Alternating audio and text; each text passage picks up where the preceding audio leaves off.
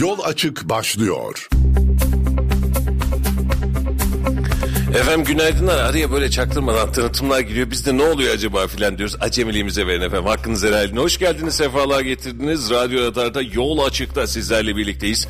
Ve bugün de saat 9'a kadar dünü günü gündemi, dünkü maçı, ekonomiyi ve dünkü alınan kararları dahil olmak üzere memlekette gerçekleşen durumları e, göz ardı etmeyeceğiz ve her biri üzerinde birazcık fikir beyan edeceğiz sizlere. Hoş geldiniz. Sefalar getirdiniz efendim.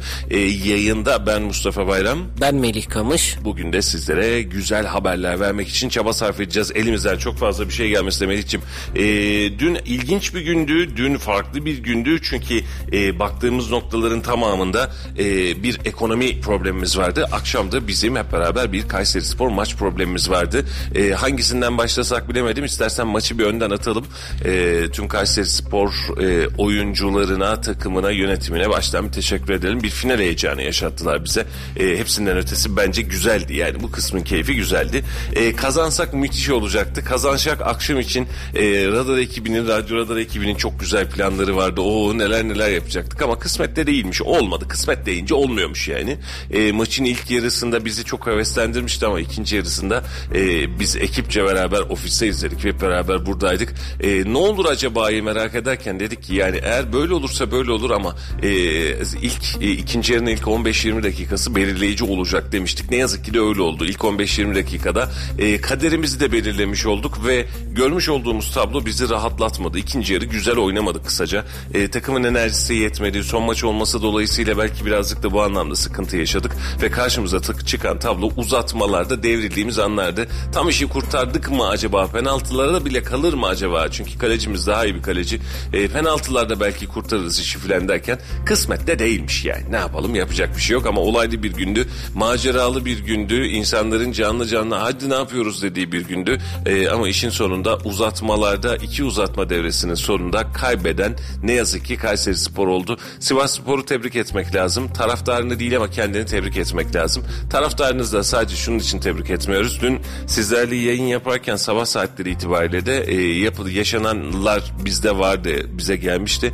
E, ama çok fazla köpürtmeyelim. Belki hani e, münferit bir olay değildir. E, tek başına bir olaydır. Hani oradan e, çok fazla büyümesin. Taraftarlar da bunun hezeyanına gelmesin demiştik ama taraftar grupları bu anlamda bizi üzdü. Ama yine de aklı başındaki tüm taraftarlara fair play içerisinde gidip maçı seyreden ve kardeş şehir olduğumuzu bilen tüm taraftarlara ayrı ayrı teşekkür ediyoruz. Kardeş şehrin ötesindeyiz. Spordaki mücadele nereden bakarsanız bakın mesela Kayseri Spor'da da vardır yani e, bir dönem kardeş takım Trabzonspor falan yok öyle bir kardeşlik falan. İşte varsa Kırşehir Spor, Nevşehir Spor, Sivas Spor komşun. Yarı yarıya iç içeyiz. Yani e, Kayseri'deki Sivaslı yoğunluğu falan değil sadece mesele. Ya dibindeki komşun aynı coğrafyadasın. Kız almışsın, kız vermişsin, merhaba demişsin. Bu kadar yakınlığın içerisinde eğer bir kardeş şehir arayacaksak o e, takım bizim için bence Sivas Spor'du. E, kendilerine tebrik ederiz. En azından biz olamasak da bir başka Anadolu takımı hemen yeni başımızda Avrupa kupalarında mücadele edecek ve inşallah iyi sonuçlar alacak. Ülkemizi güzel temsil edecek. Kayseri Spor için de bir sonraki seneye daha canlı, daha hareketli ve şehir bu kadar destek olmuşken, şehir bu kadar var olmuşken durum ne olursa olsun hadi artık deyip ligin üst sıralarını oynayabilecek bir takım oluşturmanın heyecanına bakabilecek bir Kayseri Spor umut ediyoruz. Yani temennimiz o. Ee, inşallah da güzel bir takım olur seneye. Bu sezonu artık tamamıyla kapatmış olduk. Ee, kupa maçı da son maçta bu sayede bitmiş oldu. Önümüzdeki sezon için artık bol bol konuşacağımız bir Kayseri Spor olacak. Ee, tüm taraftarları da yeniden e, böyle heyecan dolu bir akşam yaşadık. Ee, her hepsine hem geçmiş olsun hem hayırlı olsun. Futbol böyle bir şey. Futbol kaybedersiniz 90 dakikanın hatta bazen 120 dakikanın sonunda fark edersiniz. Hatta bazen penaltılara kalır orada fark edersiniz ama mücadele budur. E, kupa maçı bu. Yani böyle eze eze basa basa karşınızdaki başka bir takım da olsa Sivas'ın karşısında da başka bir takım olsa son dakikaya kadar herkes mücadelesini sergilemek durumundaydı. E, ama itiraf edelim ki ikinci yarıda çok da güzel bir futbol oynamadık. E, birazcık da yorulduk. Birazcık da yorgunluğun etkisi belki de. E, tatlı gitmedi yani ilk yarıda heyecanlandığımız kısmı ikinci yarıda böyle öl öl diril öl öl diril oldu. E, bulduğumuz pozisyonlar açısından da teknik anlamda işin uzmanları daha fazla değerlendirecektir belki vakti zamanı geldiğinde ama e, değerlendirsek ne olur? Maç bitmiş. Önümüzdeki maçlara bakacağız. O da yok. Sezona bakacağız artık. Hayırlı uğurlu olsun. Güzel maçtı. Yani şu bakımdan final heyecanını yaşamış olduk. 14 yıl aradan sonra. Şimdiye kadar hep statlara gittiğimiz zaman boş statlar görüyorduk ama İstanbul'da bile Kayseri Spor tribününün dolduğunu gördük. Bu gelişmeler çok güzel. Bu desteği almışken önümüzdeki sezonda da gelecek dönemlerde de gayet iyi bir şekilde hazırlıklı bir mücadeleyle devamının getirilmesini temenni ediyoruz. Tabi sabah saatlerde yaşadığımız kötü olaylar, öğleden sonra İstanbul'a vardıklarında İstanbul'daki fair play çerçevesinde vatandaşların oradaki güzel pozları ve akşama da bir maç izledik. Maç yani kimin hakkıydı diye bir şey yok ama uzatmalara giden ikinci yarıda da istediğimiz futbol performansını görmediğimiz bir maç vardı. Kayseri Spor elinden geleni yaptı ama olmadı diyelim. Kısmette yokmuş abim ne yapayım yani ne yapalım oluyor böyle şeyler. Taraftar da keyfini yaşadı. Uzun zamandır belki de İstanbul'a gitmeyen bu kadar e, büyük çaplı deplasmana gitmeyen takım e, deplasman diyemeyiz belki kupa finaliydi ama deplasmana gitmiş gibi oldu. Onlar için de bir eğlence macera oldu. E, başta Kapalı Kale'ye e, takıma destek veren Büyükşehir Belediye Başkanlığı'na Anadolu Holding'e hepsine ayrı ayrı teşekkür etmek lazım. E, emekleri var. E, kısmet olsaydı bugün bunun heyecanını daha tatlı yaşıyor olurduk filan ama ya kısmet değilmiş yani kısmet buraya Uyumazdık kadarmış. biz. E, muhtemelen uyumazdık. Akşam zaten dedi ki uzatma penaltı buradan da alırsak eğlencesi, e, karşılaması, haberi hazırlığı biz oradan yola çığa döneriz dedik. E, akşam kalabalık bir ekiple seyredince sabah da yine beraber gideriz diye Melih ile yanımıza yandaş aradık ama maç bitince o bir baktık kimse kalmamış. Hatta önce biz gittik değil mi Melih? Sabah kalkacağız biz yayına geleceğiz diye. İhtiyar amcalar gibi oldu. Aynen öyle. Yani erkenden yatalım hiç çıkmıyor. Bizim yarın sabah işimiz var diye can sağlığı olsun. E, efendim e, maçın belki ilerleyen dakikalarda bağlantılarla görüşmelerle birazcık daha bir şeyler atarız ama ekonomi gündemi dünün ağır gündemiydi. E, dün sabah saatleri itibariyle de sizlerle paylaşmıştık. Ne olacak bu memleketin hali diye ister istemez hepimiz biz de sizler gibi hayıflanıyoruz ve dün e, Perşembe günü itibariyle 26'sı itibariyle para politikaları kurulunun bir toplantısı vardı ve faiz kararını bekledik. E, Melih her ne kadar geçtiğimiz haftadan benimle iddialaşıp abi bence faiz arttıracaklar olmaz mümkün değil. Bak İddia dolar- demeyelim ama benim bir yalana gerek yok. Benim bir beklentim vardı orada. Çünkü her şey olabilir. FED de faizi yükseltme kararı aldı. Dediler ki FED'den dolayı yükseltebiliyoruz, tahminini de yürütebiliriz. Çünkü dolar 16 lirayı geçmiş. Böyle bir şey olabilir mi acaba dedim ama olmadı. Bazen böyle büyük lafı dinlemek lazım. Ee, keşke senin dediğin olsaydı. Ee, ben yine aynı tamam e, senle aynı e, şeydeyim, e, görüşteyim ama e, olmayınca olmuyor. Bir inat uğruna e, neler neler gidiyor işin içerisinden. E, problem değil. E, %14'te kendimizi sahip faiz bıraktık faiz kararında. Arttırmadık da indirmedik de yanlış görmediysem yanlış hatırlamıyorsam 5. toplantı bu 5 toplantıdır. Faiz değişikliği yapmıyor Merkez Bankası Para Politikaları Kurulu. Beşinci. E, evet dünyanın bildiğinden farklı bir şey biliyoruz ve hala denemeye devam ediyoruz. Sonuçlarını alsak da denemeye devam ediyoruz.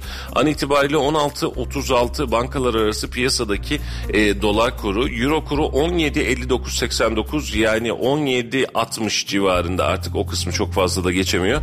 E, Brent petrolde işler tersine tersine gidiyor. Hiç kimse e, güzel haberler vermiyor. 117 dolara geçen bir Brent petrolden bahsediyoruz. 117 dolar 63 sent. E, dün bahsettiğimizde 113 mü 114 mü 115'e çıkar mı acaba diye bahsettiğimiz e, Brent petrol fiyatı 117 dolara gelmiş. Dün zam gelmişti zaten e, akaryakıt fiyatlarında. Hatta maç sonrası gece bir baktım trafik yoğunluk filan benzinlikler ya ne oluyor dedim. Sonra dedim ki he zam haberi vardı doğru değil mi dedim. E, az bir zam da değildi zaten gelen zam. E, dün de Vatandaşlar gece yarısına kadar yine benzinliklere akın etti. Acaba daha ucuza alabilir miyiz? Bir depoda 50-60 lira karımız olabilir mi diye. E, dün bir benzinlikçi kardeşimle görüşüyorum. Halil Bey'in yakıtı bitmiş ona gitmiştik. Ya sürekli görüşmüyorum normalde mütemadiyen. E, abi diyor vatandaş da alıştı artık diyor. İndi, bindi, çıktı, gitti. Ya mesela şu an vatandaş ya herhalde bir iki günden iner diyor diyor. Yani onlar da artık bir alışkanlık haline getirdi diyor. Vatandaş bu kadar fiyata ve üst üste gelen zamlara bir şekliyle alışıyor. Alıştığı yetmiyor. Hadi devam etsin bakalım diyor ve tepki vermenin de ya da bir şey demenin de ötesine çok fazla geçemiyoruz zaten. Hoş desek ne oluyor? Yani e, başka bir şey yapsak ne oluyor? Gelen akaryakıt fiyatları özellikle şu an Brent petroldeki fiyatlar sayesinde çok da bir şey yaptıramayacak hale geliyor. Ama kötü haber şu Brent petrol akışı bu hafta sonu bu mantıkla devam edecek olursa önümüzdeki hafta belki bir, bir buçuk lira daha bir zamla karşı karşıya kalabiliriz demedi demeyin. Ama inşallah e, böyle devam etmez. Belki de bizim yarın yayınımız yok ama yarın baktığımızda aa ne kadar düşmüş Brent petrolde diyebileceğiz. Ama şu dakika itibariyle Brent petrolde 117.56'lık bir fiyat var. Dün gelen zammın ardından yeniden zam gelebilir mi? Gelebiliyor. E, efendim e, günün e, heyecanlı kısmı, günün e, janjanlı kısmı sigara ve alkole e, getirilen ekstra ÖTV'ydi. Melih bir haberi senden alalım o çünkü e, bayağı bir piyasayı etkileyecek gibi görünüyor. Az maz gelmemiş çünkü. Dinleyelim senden. Evet sigara ve alkollü içeceklerde özel tüketim vergisi yani ÖTV tutarı arttırılmasına ilişkin karar gece yarısında resmi gazetede yayımlanarak yürürlüğe girdi. Alkollü içecekler ve sigara ürünlerinde özel tüketim vergisi oranı arttırıldı. Ne kadar arttırıldı? Alkollü içeceklerde %25, sigarada %10 arttırılmış oldu. Alkollü içeceklerde %25, sigarada %10 arttırılmış Evet. oldu. E, bu ortalama olarak sigarada ve alkolde hemen bugün yarın bir zam anlamına gelir mi?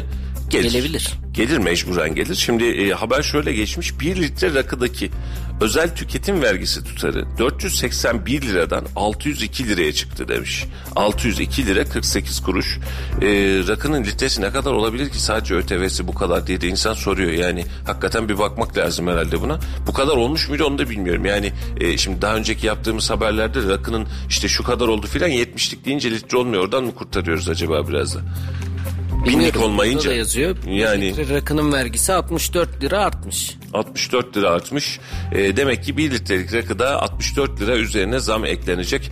E, şeye döndüğümüz zaman e, yani bu tabii ki sadece rakı üzerinde değil tüm alkollü içeceklerde aynısı söz konusu. Sigara üzerine döndüğümüz zaman da e, hani Neşet Ertaş'ın var ya garibin bir sigarası var elleme reis diye. E, şimdi iş ona doğru dönüyor. Garibin bir sigarası var ama ÖTV oranında birazcık da arttı. Ne anlama geliyor? Şimdi normal şartlarda şu zamlar yapılmış olsaydı Meriç'ciğim şunu diyebilirdik. Devlet insanlar alkol ve içki tüketmesin diye bir tür politika uyguluyor ve pahalılaştırma politikası uyguluyor diyebilirdik. Bu birazcık daha normal gelebilirdi. Ama şu an yapılan hadise devletin bir yerden bir finansmana ve gelire ihtiyacı var ve bunu sağlamak adına da alkol ve sigara ürünlerindeki ürünlerindeki ÖTV miktarını arttırıyor demek bence daha makul. Yani çünkü şu an hani böyle bir Yeşilay haftasında yaparsın, manidar bir zamanda yaparsın. Hadi buradan bunu yapacağız bak bununla mücadele ediyoruz dersin. Ee, ama hakikaten değil, seyran. Aynen bayram değil, seyran değil. Ee, şimdi deyince kızacaklar. Biz tabii e, hiçbir şeyi teşvik etmiyoruz ama vatandaşı bu kadar tütüne sarmaya vesaireye yönlendirmek de e, ayrı bir hadise. E, çünkü etrafında gördüğüm insanların, gençlerin birçoğu e, görünen itibariyle tütündü, sarmaydı. Acaba oradan mı yani böyle bir kişi, üç kişi, beş kişi mi iletişim? Kimi görsek abi bir tane şu bak bak bu var diyor yani bak buradan bir tanesi. Yani e, normal olarak legal olarak vergisini verip de ödeyebileceğimiz ürün ödenemez hale geldiği için de e, izahı olmayan şeyin kaçağı olmuş oluyor bu sefer de. Mizahı değil kaçağı olmuş oluyor. İş bu yordama biniyor. E, tabii emniyette bir taraftan bastırıyor aman makaron yakaladık aman böyle yaptık şöyle yaptık diyor ama tütün iç piyasada özellikle şu dönem itibariyle efsane derecede dolaşıyor. E, ve e, gelen zam ve yarın bir gün bugün yarın gelebilecek ÖTV tutarındaki farktan dolayı gelebilecek zam e, %10 arttı demiştin değil mi ÖTV'deki fark? Yani devlet sigaranın üzerinden 20 lira alıyorsa ÖTV olarak ya da 18 lira alıyorsa ki cidden ÖTV'ler bu kadar yüksek rakamlar bir hatta ona da bak sigaradaki ÖTV'ye ne kadar veriyoruz diye e, buradan 2 liralık 3 liralık belki de bir zamdan bahsedebileceğiz. İşte bir paket sigaranın ortalama 30 liradan satıldığı bir gündeme bir döneme doğru da herhalde dönmüş olacağız. E, sigara içenlere geçmiş olsun efendim. E, hazır elinizde ucuz sigaralar varken e, idareli kullanın yarın bir gün zamlısını alacaksınız gibi görünüyor. E, şimdi tabii bu haberden sonra muhtemel itibariyle tekel bayileri, sigara satan, sigara satış noktaları, benzin istasyonları e, sigara alalım, sigara alalım diye yoğunluğa sebep olacak ama kaç tane alabileceksiniz ki? Yani 10 karton mu alacaksınız, 50 karton mu alacaksınız? Aldığınız sigara yarın o da bitecek. Belki bir paket, belki iki paketle beraber e, bir dönüşüm gerçekleştireceğiz. E, tüm tiryakilere geçmiş olsun diyelim efendim. Geçmiş olsun. Bir paket sigaranın asgari vergisi 14 lira 39 kuruş olarak geçmişler Ocak ayında. Ocak ayında 14 liraymış sadece vergi tutarı. İşte buna %10 zam geldi desen e, Meriç'im. Bir daha zam geldi Ocak'tan sonra. Hadi 18 lira olsun o, o zaman. E, hani ortalama olarak söylüyoruz işte 1.8 lira 2 lira civarında sadece ÖTV'den kaynaklı bir zam oranı var. Şu an itibariyle görünen. Ha, rakıdaki bahsedilen oran çok çok daha fazla. 1 litre rakıda 60 lira mıydı? 64. 1 litre rakıda 60 lira civarında fark edecek. 70'liğe döndüğün zaman yaklaşık olarak ne yapar? 40-45 lira civarında bir fark eder. Ee, sadece rakıdaki fiyat oynaması. Şimdi orada da zaten evde üretime geçti vatandaş. Vatandaş çaresini buluyor. Öyle ya da böyle buzuyor. Ama... Ee, güzel yazmış kardeşim. E, günaydın güzel insanlar demiş. Bu ülke e, bu alkol ve sigara zamlarından dolayı ülkenin yarısı kimyager geri kalan yarısı da kedi gibi hırlıyor demiş. E, tebrik ediyorum Uğur kardeşim. Vallahi haklısın. E, yarısı kimyager oldu yarısı da hırıl hırıl hırlıyor. E, ama zamlarında hiç bitesi yok. Geldikçe geliyor. Sabahın e, şom ağzı haberinde yine Melih'e verdirmiş olduk. Melih'ciğim teşekkür ediyorum. Sen olmasan zamları kim açıklayacak acaba diye de düşünüyorum. Buyur. O görevi ben üstlendim. Ben haberdar etmeye devam edeceğiz. Ama yani 14 lira o, hatta şimdi de 18 lira olduğunu düşünürsek iyi bir rakam. Evet. Ama gelen zamlar devam ediyor. Ama en çok da beni şaşırtan piyasa öncesinde satın almıştı. Ekonomiden gidiyoruz madem. Ekonomide dolar 16.40'ları bulmuştu ve dün de biz bu rakamları konuşuyorduk. Öncesinde hep konuşuyoruz. Merkez Bankası faiz kararını açıklamadan önce piyasalar zaten bu rakamları satın alıyor. Evet. Ve biz bu rakamları görüyoruz diye. Dün sabit tutulmasıyla beraber Merkez Bankası'nın açıkladığı rakamlarla dolarda ve euroda çok fazla bir oynama olmadı. Hatta sabit durdu. Ee, evet sabit Minerva. durdu ama yani şimdi şu hadise e, piyasa beklentisini zaten daha öncesinde satın almıştı. 14.50 civarında oynamış olduğumuz, belirlemiş olduğumuz dolar e, zaten 16.50 civarına kadar yükselmişti. Yani oradaki 2 liralık fark aslında 3 aylık 5 aylık fark değil. E, 14.50'yi biz bayram öncesinde konuştuğumuz hadiseydi doğru mu Meriç'im? Yani piyasaya bir bakalım biz bayramın hemen öncesinde daha bir aya yaklaşmadık. E, biz 14.50 civarından hareket ediyorduk. Ay başına döndükten sonra biz otomatik olarak fiyatı tırmandırmaya başladık. Bayram da geçti. 14.60, 14.70, 15 mi oluyor filan derken 16'yı geçti dolar. Şimdi piyasa alacağını aldı dediğin gibi piyasa öncesinden beklentisini revize ediyor. Ben buradayım diyor. Ben bunu görüyorum diyor. Ben bu pozisyonu almam lazım diyor. Ha dün faiz artırımı indirimi olmuş olsaydı o zaman pozisyonlar birazcık daha değişecekti ama herkesin beklediği tabloydu. E, an itibariyle baktığımda şu an öz, e, şeyden bakalım serbest piyasadan bakalım kapalı çarşıdan bakalım. E, dolar fiyatı şu an kapalı çarşıda gittiğiniz zaman İstanbul kapalı çarşı fiyatı bu ki Kayseri'de buna paralel devam eder. 16 lira 44 kuruş. 16.44 16 buçuğa gelmiş. E, dünden bu tarafa 0.78 artmış dolar. Yüzde bir bahsettiğimiz rakam. Şimdi bu piyasada günlük yüzde bir artarsa biz 3 ayın sonunda Trump'a yaparız. Yani bu bile zaten riskli bir tutar ve bir de arttığı kısımdayız Melih. Yani hani 14 liradan 14,5'tan 14.35'ten 38'e çıkmıştan bahsetmiyoruz. Bu dolar son bir ay olmadan daha ayını doldurmada 14,5 bandından 16,5 bandına kadar çıkmış ve artışına da devam ediyor. Euro'ya bakalım 17 lira 68 kuruş.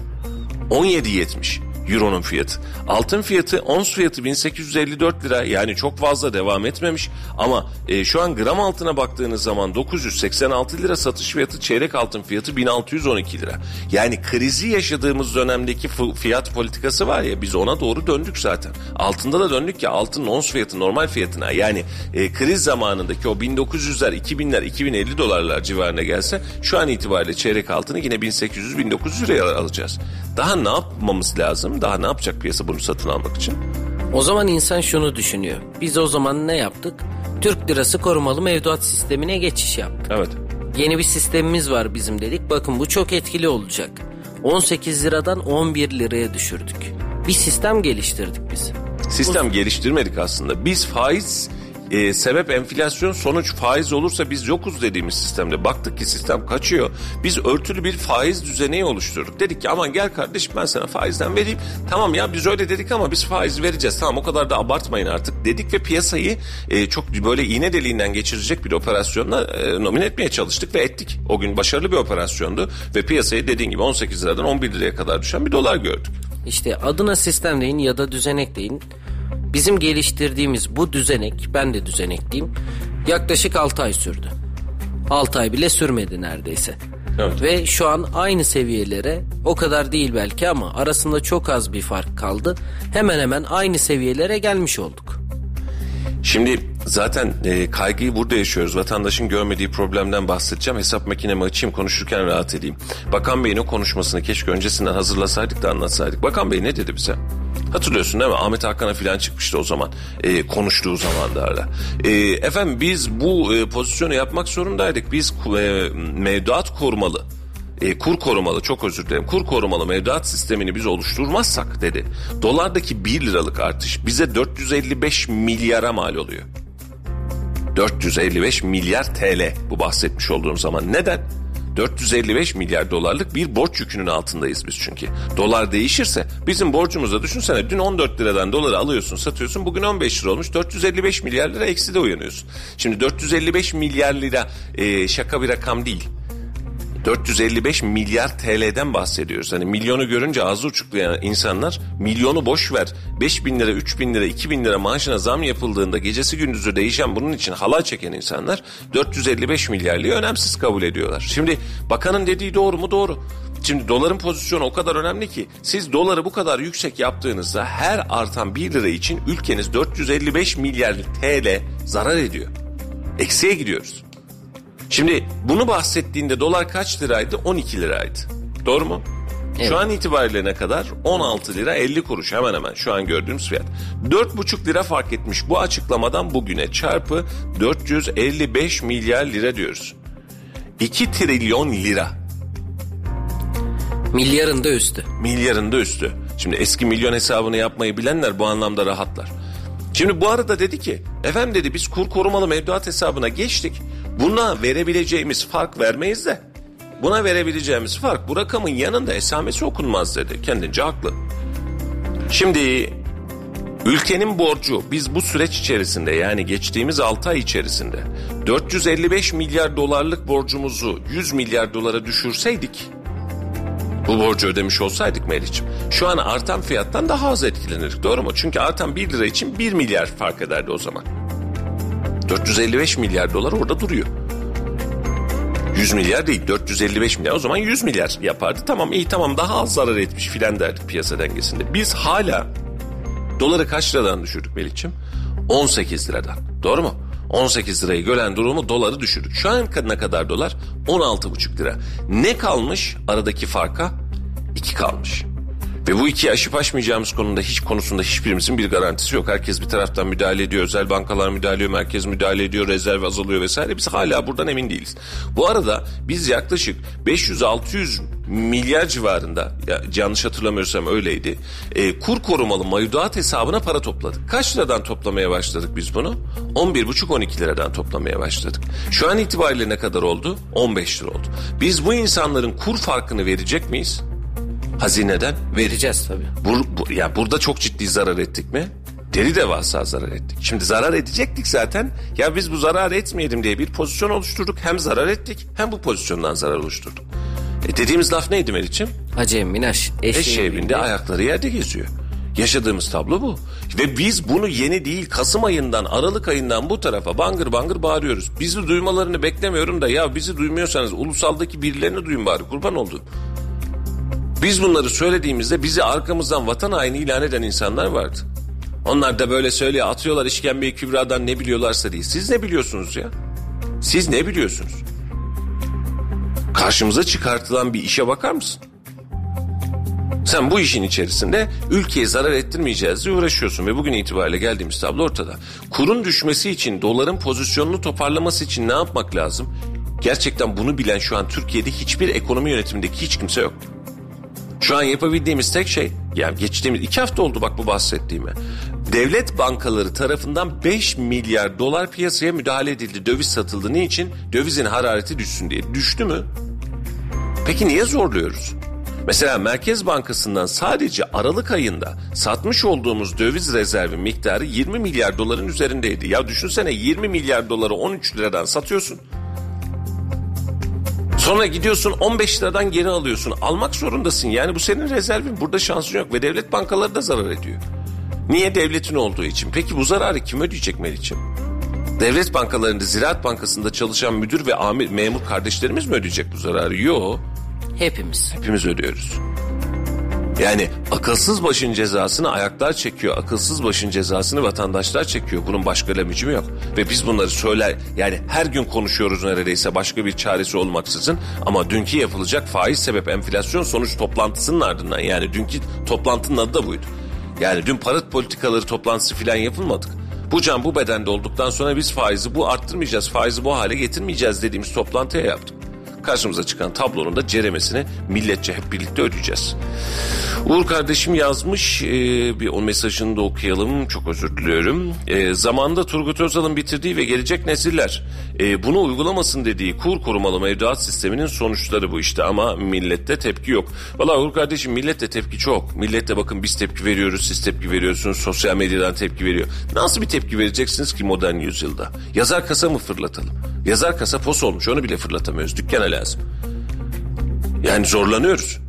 Tepki veriyoruz. Tepki var ortada ama tepkinin karşılığı yok. Tepkinin reaksiyonu yok. Yani karşınızda tepki verdiğiniz süreçlerde ya vatandaş da böyle böyleymiş ama buna bir şey mi yapsak filan diye düşünmüyor hiç kimse. Sen tepki veriyorsun o diyor ki ya ben bildiğimi yaparım sen ne yapacaksın diyor. Ben ben bu can bu bedende olduktan sonra diyor hadi oyna buradan. Hadi oyna. Hakem hakkında penaltı veriyor. Hakem yanlı davranıyor. Hakem bir şekliyle işi kıvamına uydurmuş. Sen de diyorsun ki ben sahada maç oynayacağım. Ben bu maçı kazanacağım. Kazanma şansın yok. Sistem belli, düzenek belli, açıklık belli, ara belli. Ve işin kötü tarafı şu. ilk açıklandığı zaman hatırla dolar 11 liraya düştü. 4250 liraya açıkladık doğru mu? Tam üst üste geldi. Yani asgari ücretin açıklanmasıyla e, bizim piyasa açıklanmamız aynıydı. 4250'ye gelen doları insanlar dedi ki bakın 11 liraya düştü dolar. 386 dolar, 400 dolar. Hatta 10 küsüre düştüğü günler o dakikalar vardı. 400 dolar, 420 dolar, 410 dolar. E, şey açıkladık kardeşim dedi biz ya. Asgari ücret açıkladık daha ne istiyorsunuz dedi. Önceden 380 küsür dolar alınıyordu şu an şeyle e, parayla. 4250'yi şu an itibariyle kaçtan 16.50'den piyasa hesabıyla yapıyorum. 257 dolara düştü maaşın. Geçen sene 2825 lira dediğimiz maaşın e, dolar karşılığı, doların normal pozisyondaki dolar karşılığı 380 dolardı. Şu an 250 dolar alıyorsun sen maaş olarak. İşte alım gücü dediğimiz konu tam da burada devreye giriyor. Aynen öyle. Şimdi 380 dolar olarak hesap etmiş olsan 16.5 diyorum. Şu an itibariyle geçen yılki asgari ücreti yakalamak için 6270 lira ihtiyacımız var asgari ücrette. Vatandaş diyor ki, vatandaş demiyor devletin bir önceki bakanı söylüyor. Ahmet Bey diyor dolarla mı maaş alıyorsunuz? Ya Ahmet Bey böyle ı diye kalıyor. E, e, e, mavi ekran yani neye ne cevap vereceksin ki ya? Ben sana diyorum ki dolarla mı maaş alıyorsun? Çıkar telefonu diyorum ondan sonra sen mavi ekrana düşüyorsun. Gerçekten insanın bu kadar boş bulunabileceği başka bir yer olmaz. E çıkan tabloya bak. Yaşadığımız tabloya bir bak. Dolarla mı maaş alıyoruz? Almıyoruz da aldığımız her işin ucu dolar. Ve bir de dünya piyasasında, dünya genelinde bizdeki olanın dışında bir enflasyon var. Vatandaş şöyle göz, daha vatandaşı şöyle gösteriliyor daha doğrusu. Deniyor ki efendim dünyada bir enflasyon var. Biz bundan dolayı emtia fiyatları, yabancı güçler, dış minnaklar vesaire diyoruz. Biz kurguyu buradan yapıyoruz. Haklısınız. Çok haklısınız. Bakın e, bizim kriz anı itibariyle 60-65 dolar civarında aldığımız yani 20 Aralık'ta 65-66 dolarda o gün itibariyle Brent petrol şu an 117 dolar olmuş. Vallahi haklısınız. İki katına çıkmış. Peki bizde yakıt kaç katına çıktı? Dört katına çıktı. 6 liraya 7 liraya almış olduğun yakıtı şu an 25 lira bandında alıyorsun. Dört katına çıkartmışsın.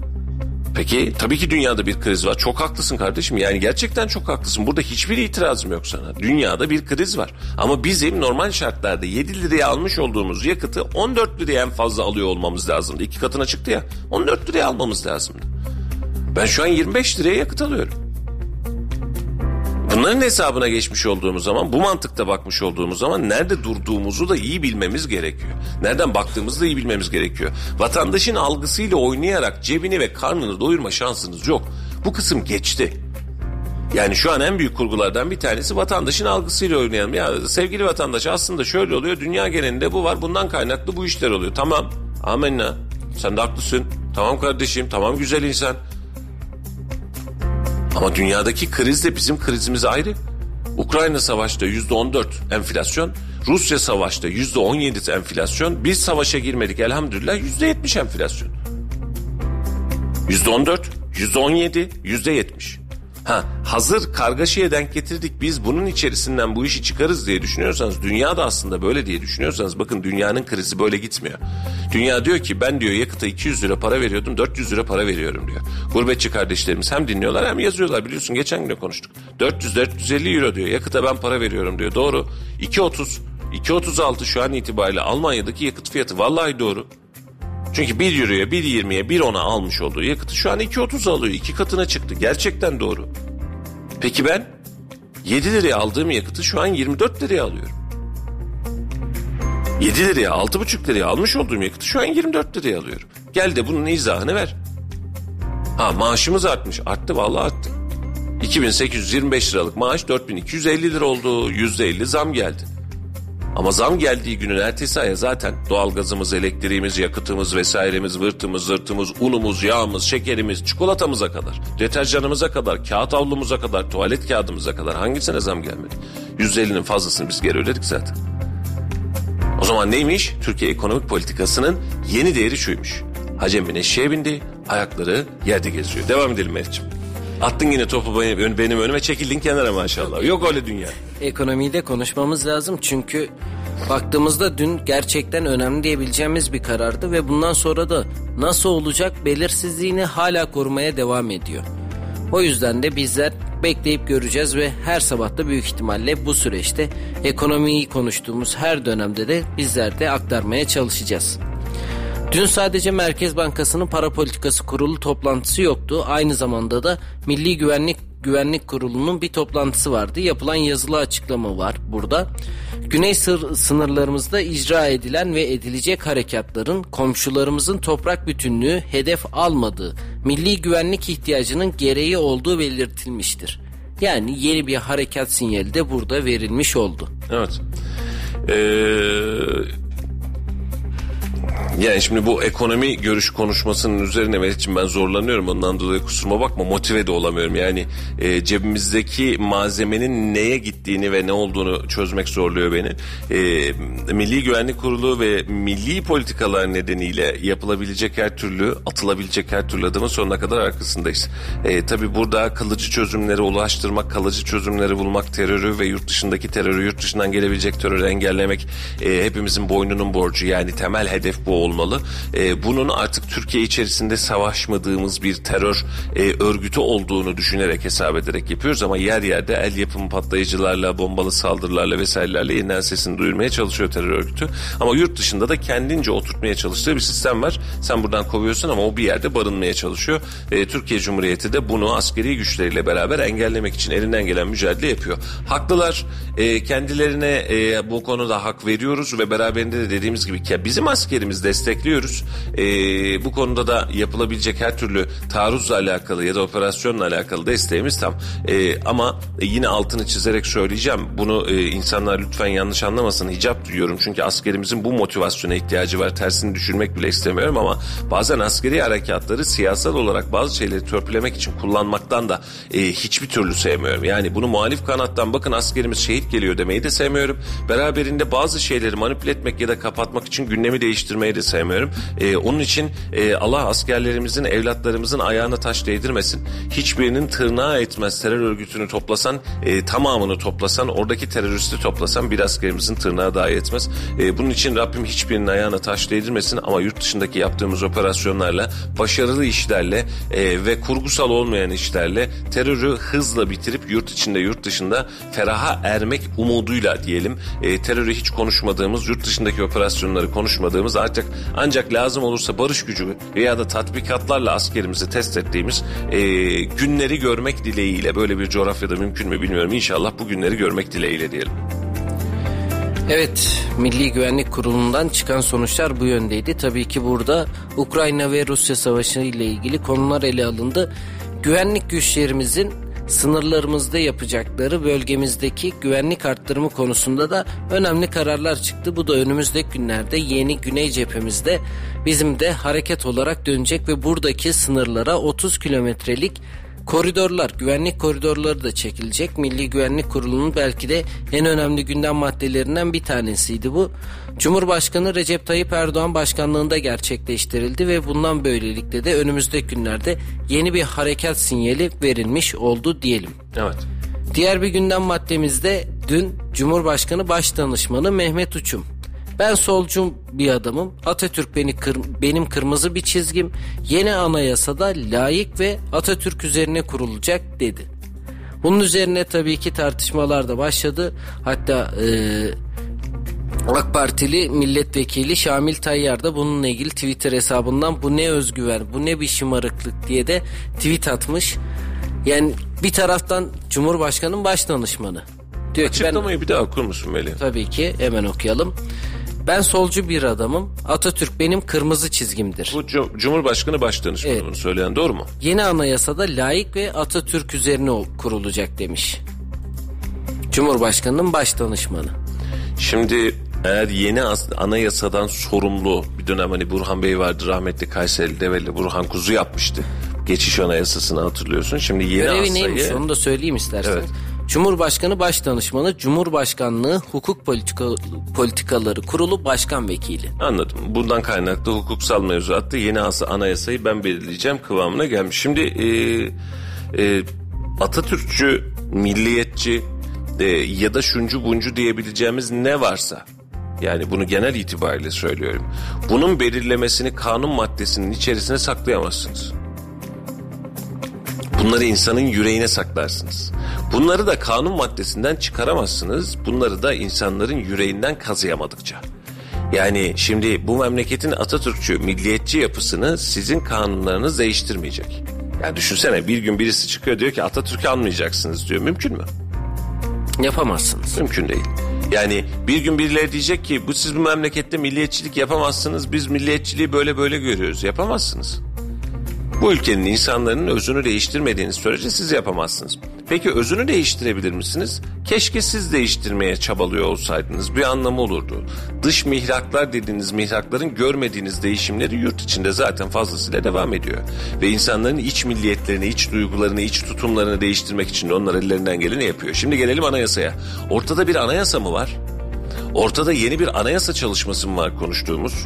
Veya mesela şu olur hükümet der ki ben seçime giderken anayasayla referandumla oynamak istiyorum bir seferde sandık gelsin. Anayasada sağlam gitsin. Partiler arası ittifak olsun. Hadi bir anayasa değişikliği yapalım der. Dersiniz ki ya anayasanın vakti zaten adam doğru bir zamanda söylüyor. Yeni anayasayı hazırlanacak. Yeni anayasa diye bir gündem yok ortada. Sayın Başdanışman. Yani bu can bu bedende olduktan sonra bu pazı, pa- pazı vermeyiz hikayesine dönüyor iş. Yani bu iş böyle çok fazla böyle olmuyor.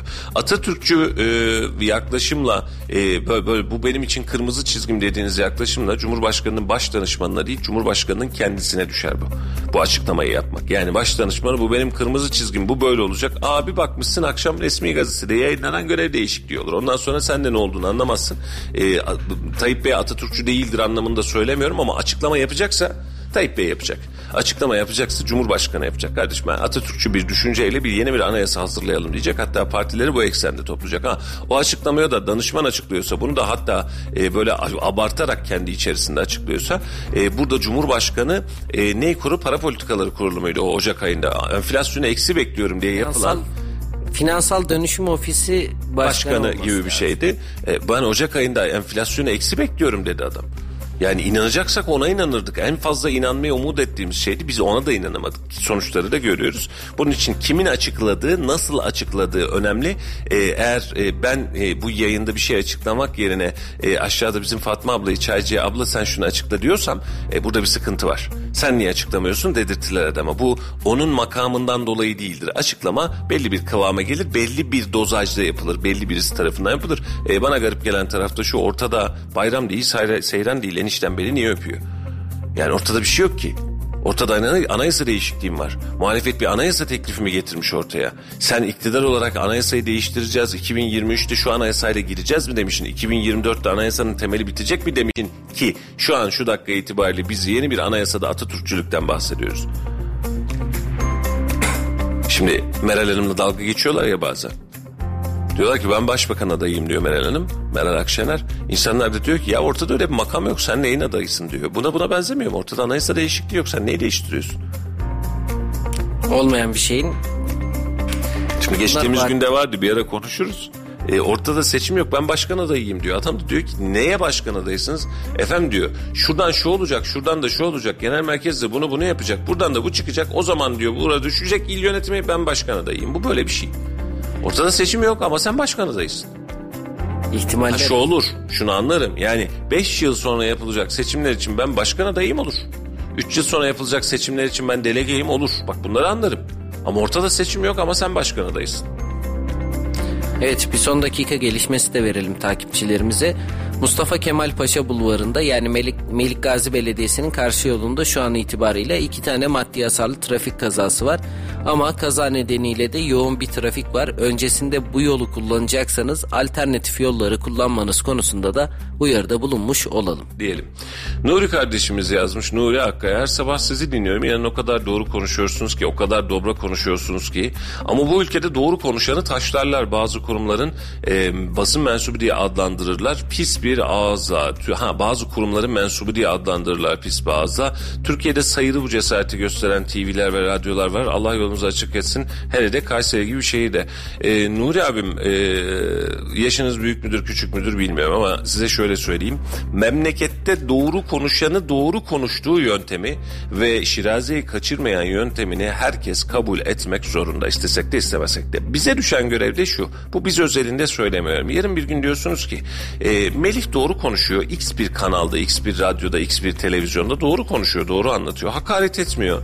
E, güzel tespitler yapıyor ve bizi e, karşılıyor dediğinizde Melih'in başına bir iş geldiğinde halk olarak yanında dolabiliyorsak, yanında durabiliyorsak e, o zaman biz doğru bir işi, doğru bir demokrasiyi buluyoruz demektir. Şu an vatandaşlarımızın sabah saatlerinde bizleri dinlediğini biliyoruz. O kadar çok yerden bu ses geliyor ki biz e, gerçekten keşke radyoların böyle bir reyting ölçümü olmuş olsa rahat ölçsek biz de mutlu olsak ama gerçekten buna ihtiyacımız kalmıyor. O çok fazla yerden bunun duyumunu yapıyoruz ama mesele şu. Şu an sizin yazdığınız gibi bir mesaj yazmak, ben buradayım demek, bu basın mensubunun başına bir iş geldiğinde ben biliyorum ve şahidiyim siz ne yapıyorsunuz diyebilmek basını özgür ve basını tarafsız yapar. Şimdi biz bunları söylerken affınıza sığınarak söylüyorum. Kendimizi övmek değil biz sadece niteliğimizi anlatmaya çalışıyoruz. Nalına da mıhına da vururuz.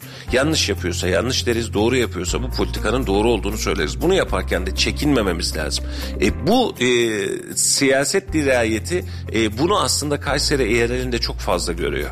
Hani e, biz mesela tüm il başkanlarıyla vesaireyle görüştüğümüz zaman e, inanın bana almış olduğumuz negatif tepkiden daha öte haklıydınız tepkisi. Siz şunu şöyle söylemiştiniz doğru haberdi tepkisini almayı keyifli buluyoruz. Çünkü biz bu şehrin çocuğuyuz, bu şehrin insanıyız. Ama basın mensubu olarak size söylüyorum. Taraftar olduğunuz, sevdiğiniz taraftarlıktan bahsetmeyin. Belki ağır bir kelime olur. Sevdiğiniz, takip etmek istediğiniz, aa bak ne kadar güzel işler yapıyor dediğiniz insanlara en azından şu an sizin yaptığınız gibi bir mesajla, bir telefonla destek olunuz. Çünkü bu bizim için hem moral hem güçlü hissetmektir. Ama şöyle oluyor çok özür dileyerek söylüyorum. Ee, yarın bir gün birinin başına bir iş geldiği zaman bir bakıyoruz ya onun da olacağı belliydi zaten dili sivri diyor kesiyor kapatıyor. Ya e, bu insanlar başka bir şey için çabalamıyor ki bu bizim için de geçerli. Niçin çabalıyoruz? Niçin bu kadar konuşma? Yani içimizdeki sıkıntıyı atalım ya da karşı taraftan şu bedeli alalım filan ki. Ben, derdimiz memleket. Onun için size mesajınızdan dolayı teşekkür ediyorum. İltifatınızdan dolayı da teşekkür ediyorum. Ama sadece biz özelinde değil kim olursa olsun beğendiğiniz, e, takdir ettiğiniz, doğru bulduğunuz insanların her zaman yanında arkasında olun. E, bu ne anlamda? Bunun gerçekten manevi desteği, mesaj desteği, beğenme desteği bunlar gerçekten sosyal medyanın da oluşumuyla beraber çok önemli hale geliyor. Biz bununla keyif alıyoruz. Varlığımızın ve gücümüzün sebebi bizzat sizlersiniz. Onun için hepinize ayrı ayrı yeniden teşekkür ediyoruz. Ve sabahta vatandaşlarımızdan gelen bu mesajlar bizi motive edip buraya kadar getiriyor. Yoksa Melih'i ben bu saatte nasıl uyandıracağım? Çocuğun eski Sen patronu ben diyor ki- kendim uyanamam ki. Çocuğun eski patronu abi diyor sen bu çocuğu diyor 7'de kaldırıp getiriyorsun ya buraya diyor. Ben sana hiçbir şey demiyorum diyor. Bu yapabileceğin en büyük başarı diyor. Valla önceki dönemini bilmiyorum ama gerçekten Melih sağ olsun bu bizim için de geçerli. Ben de yıllarca belki de e, sabah saat 7'de bir yayına girmek iyi. Ve bunu hani bir gün iki gün değil yaptığımız zamanlar oldu. Hiç uymadığımız zamanlar oldu. Üç gün beş gün bir iş mesaisinde yoğunlaştığımız zamanlar oldu ama 8 ay olmuş. 8 aydır her gün 6-6.30 civarında kalkıp 7'de yayına yetişmeye çalışıyoruz. E, geliyoruz ve büyük bir heyecanla geçen bir tanesi yazmış. Nereden buluyorsunuz bu enerjiyi? Vallahi biz de bilmiyoruz. Bir e, bu motivasyon bize önemli hale geliyor. Sizin desteğiniz, varlığınız, mesajınız. E, dışarıda sokakta çıktığımız zaman dinliyorum abi. Şimdi dinliyorum şöyle hani simadan biliyordur vesaire. Abi sabah da radyoda denk geldim ha. Bu ayrı bir hadise. 2 ay önceki, 3 ay önceki, 2 hafta önceki konuştuğumu tek başına e, şöyle şöyle demiştin. O gün de böyle demiştin dediğini duyduğumuz anda diyoruz ki tamam eyvallah. Biz bir iş yapıyoruz ve yerine ulaşıyor. E, bu motivasyon da bizi uyandırmaya yetiyor. Bakalım ne kadar daha uyanırsak. Görürsen benden de selam söyle abi. Kime? Yok sana selam iletiyorlar zaten. Yanınızdaki arkadaş diye başlıyor. Karşına Melih kardeşim falan diye başlıyorlar sağ olsunlar. Sana da iletiyorum zaten Melih. Şimdi selam üstümde kalmıyor. Geldiği zaman siz selamı selamı iletiyoruz size. Evet kısa bir reklam arası da verelim mi az sonra? Biz de Geldi mi? soğuk. O gelmiş bile. Vallahi hiç görmedik geçti. bile. Evet. En bir azından onu da geçirmeyelim. Ardından hem ulusal gündemde hem de yerel gündemde konuşacağımız önemli konular var. Biz de kısa bir soluklanmış oluruz. Ardından kaldığımız yerden bomba bomba konuşmaya devam diyoruz. ederiz. Peki kısa bir reklam arası efendim. Reklam arasından sonra buradayız. Bir yerlere ayrılmayın. Kısacık minnacık bir ara buradayız az sonra. Şimdi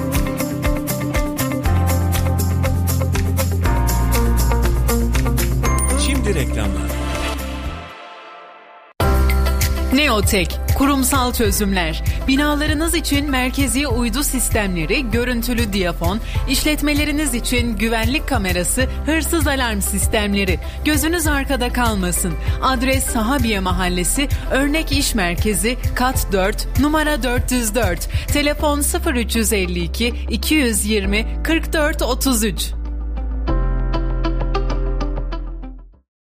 Kelepçeler, setler, kolyeler, pırlantalar, altın ve döviz en iyi fiyata İhsan Mücevherat'ta. İhsan Mücevherat, Kazancılar Çarşısı, Katrancılar Sokak'ta.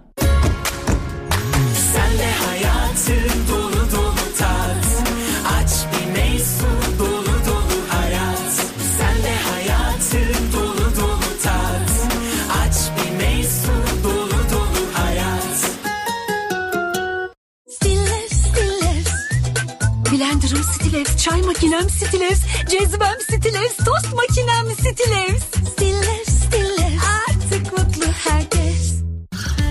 İddia ediyoruz yok böyle fiyat. Orijinal lisanslı beslenme çantası sadece 49 lira 90 kuruş. Meyso Atlet AVM Vizyon Kırtasiye'de. 30 yıllık tecrübeyle Özerpan diyor ki pencerenin %75'i camdan oluşur. Bu yüzden yalıtım camda başlar. Isı cam, sinerji ve ısı cam konfor serisi camlar üstün Özerpan üretim teknolojisi ve kalitesiyle 10 yıl garantili ve ömür boyu yalıtımlı. Camcınızdan Özerpan garanti belgesini istemeyi unutmayın. Cama konacak en doğru marka Özerpan. Alo ısı cam hattı 444 62 30. Özerpan. Reklamları dinlediniz.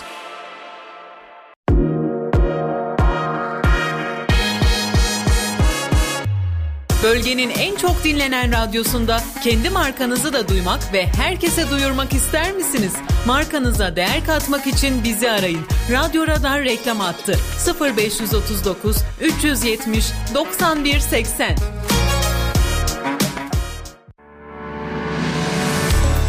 Salih Zeki Çetin'in sunumuyla konuşacaklarımız var. Hafta içi her gün saat 17'de radyonuz Radyo Radar'da. Sizi de bekleriz.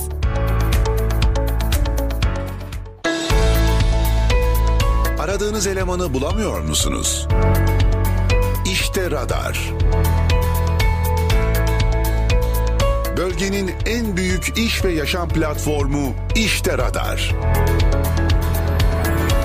Bize Instagram işte.radar, Facebook'ta İşte Radar ve www.işteradar.com internet adresimizden ulaşabilirsiniz. İşte Radar WhatsApp iletişim hattı 0538 397 4408. Radyo Radar yol açık devam ediyor.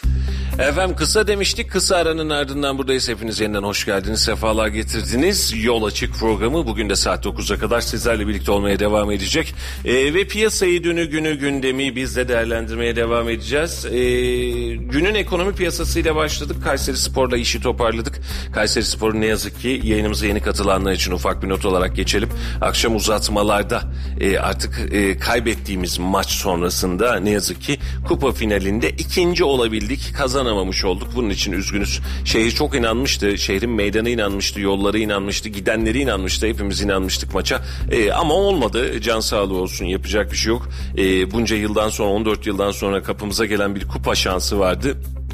Ama son 90 dakikada, son 120 dakikada bunu e, kazanmak yerine kaybetmeyi tercih ettik. Hepimiz için hayırlı uğurlu olsun. E, dün de para politikaları kurulu toplantısı vardı. Hal böyle olunca piyasanın hareketli geçeceği bir hafta ve önümüzdeki haftayı göreceğiz gibi görünüyor. E, yeni gelecek kararlarla yeni gelecek tedbirler ne getirecek bilmiyoruz ama geçtiğimiz iki hafta boyunca zaten piyasada oluşabilecek tepkiyi satın almıştı e, piyasalar. Yani dolar ve eurodaki artış ve dengelerin bozulması o var olabilecek tepkiyi almıştı. Sürprize hazırlıklı değildik. Sürprize gelmedi zaten.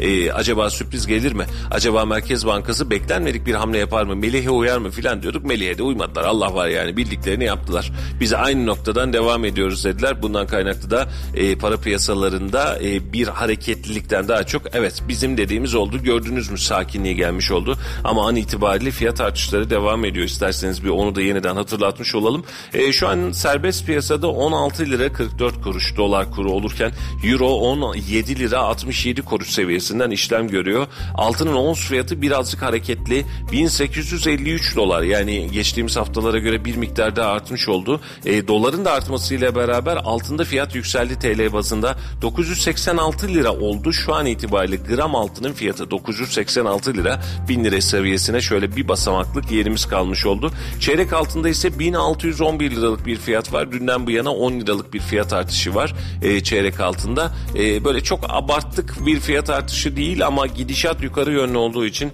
e, her gün %05, %01, e, %1 gibi bir artış oranı bizi birazcık rahatsız ediyor işin açıkçası. Sonucunu görmek lazım ama şu şu dakika itibariyle piyasanın son durumu bu.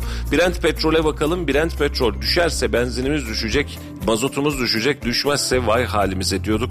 114 dolar olan Brent petrol fiyatı 112-114 dolar arasındaki Brent petrol fiyatı an itibariyle 117 dolar seviyesine çıkmış durumda. Eğer artış devam eder ya da bu civarlarda kalırsa önümüzdeki hafta için yeni bir zam da görünecek. Dünkü zammın rakamları var mı Melih'ciğim aklında ne kadarlık geldiği bir onu da yeniden hatırlatalım. E, dün e, görmeyen arkadaşlarımız olduysa en azından e, ya kaç lira oldu biz e, daha şeyi bugün alacaktık diye düşünmesinler. Biz gelecek zammı da bir şekilde yansıtmış olalım. Tabii ki dün çifte zam gelmişti ve bununla beraber de benzine 1 lira 43 kuruş Motorine yani dizele de 1 lira 38 oranında bir zam gelmiş oldu. Tekrar hatırlatalım. Benzine 1 lira 43 kuruş, dizele de 1 lira 38 kuruşluk bir zam geldi. Gece yarısından itibaren eğer gittiyseniz akaryakıt istasyonlarına burada da gerçekten büyük bir zam diyebileceğimiz rakamlarla da alabileceksiniz. Ben önceden yaklaşık bir yıl önce LPG'ye vesaire 30 kuruş zam geldiğinde diyordum ki işte büyük zam yazalım 30 kuruş büyük zam yazıyorduk. Ardından bir baktık şu an 1 lira 43 kuruş. Ben ömrü hayatımda bu kadar zamı görmemiştim sanırım. Ee... Yani bu kadar derken bunun daha üstünde bir buçuk lira seviyesini gördük. Hatta 3 lira seviyesinde geliyordu ve iptal edildi son anda. Yani bu dönemde gördüğüm zamları hiçbir dönemde görmedim diyebilirim. Yaşın yetmez Mehmetciğim. Sen bilmiyorsun. Önceden böyle bir kuyruk olurdu. SSK'nın sırasında devlet hastanesinin biz kaç saat şey beklerdik. Eee İlaç sırası beklerdik. Eczane sırası beklerdik. Ben beklemedim ya Allah var şimdi o kadarını da abartmayayım şaka yapalım derken ama eski devlet hastanesi şu anki devlet hastanesi var ya orada Bağkur'la SSK'nın yeri vardı. Babam Bağkur'lu olduğu için biz Bağkur'dan yararlandık ama benim okul yolunun da üstündeydi ortaokul zamanında. Bir sene bir buçuk sene civarında orayı kullandık. E, sabah o SGK'nın önünde gerçekten ilaç sırası olurdu onu bilirim. Hastane sırasını bilmem ama ilaç sırasını bilirim. E, evet yani bir yerden bir yere evrildik mi? Evet değiştirdik. E, zaten en büyük sancımız da benim şahsım adına en büyük eleştiri sebebim de ya madem buraya doğru yeniden dönecektik biz bu evreleri niye geçtik? Şimdi alışmayan bir insan için düşünsene bundan 20 sene önceki 30 sene önceki ya da teknolojiyi görmemiş ya da hayatı görmemiş bir insan için ya ne var ne abartıyorsun ne var bunda yani karnın doyuyor mu tamam yeter bu sana diyebileceğimiz dönemden teknolojiyi gören sıraların olmadığı günleri gören doğru mu? rahat rahat hareket edebilen bir döneme dönüşmüştük. Yani o güzel güzel gidiyorduk. Ya bir bakıyorsun ben buna niye dönüyorum yeniden? Niye dönüyoruz buna yenideni sorguluyorsun. Nerede hata yaptık diyorsun. Düşünsene Meriç'im yani e, ofisten eve gelirken arabayla geliyorsun. Ve belli bir dönem sonrasında eşinle beraber geliyorsun misal. Eşin ya da nişanlın ya da kız arkadaşın diyor ki ya biz bugün niye bisikletle gidiyoruz? Arabayı niye sattık diyor cevap veremiyorsun. Bu böyle bir şey. Yani şu an tam olarak bu psikolojideyim. Yani bir yere kadar gelmiştik. E, para piyasası normale binmişti. Enflasyonu tek haneleri düşünmenin derdini yapıyorduk. E, Değil mi? Yani derdimiz buydu. Enflasyon bu kadar korkulu imkan olmaktan çıkmıştı. Mesela bizim 2002'de e, en büyük sancılarımızdan bir tanesi dolar ve eurodaki e, şeydi dengesizlikti yani fiyatlar uçuyor kaçıyor kimse ticaret yapamıyor ne oluyor kriz var ortada diyorduk. E, şu an yine aynısını yaşıyoruz. Ben de diyorum ki yani o gün de hatırlıyoruz bugün de hatırlıyoruz. Madem başa dönecektik bu kadar yolu niye geldik? Derdimiz ve sıkıntımız derdimiz ve tasamız bu. Bunun için e, doğru düzgün iş yapılabilen her türlü süreç için evet gönülden canı gönülden desteklemeye devam edeceğiz ama yanlış yapılanlarla da alakalı geçtiğimiz haftanın mesela e, önemli konusuydu. Geçti pazartesini öyle açtık. İşte hastane önünde gelen sıralar var mı iki gündür üç gündür sıra hengamesi Meriç'im görünürde. Bize dönen en azından bir şikayet yok. Ya niye yapalım?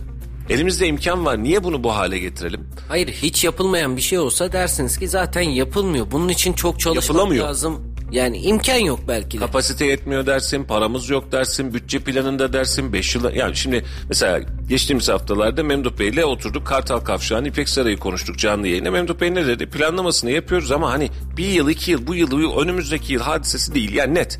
Hani en erken ihtimalle 2024-25 civarında Kartal Kavşağı'nda, İpek Saray Kavşağı'nda bir düzenleme yapabiliriz. Tablo bu mu? Bu. Söylediğimiz bu. Bu kadar.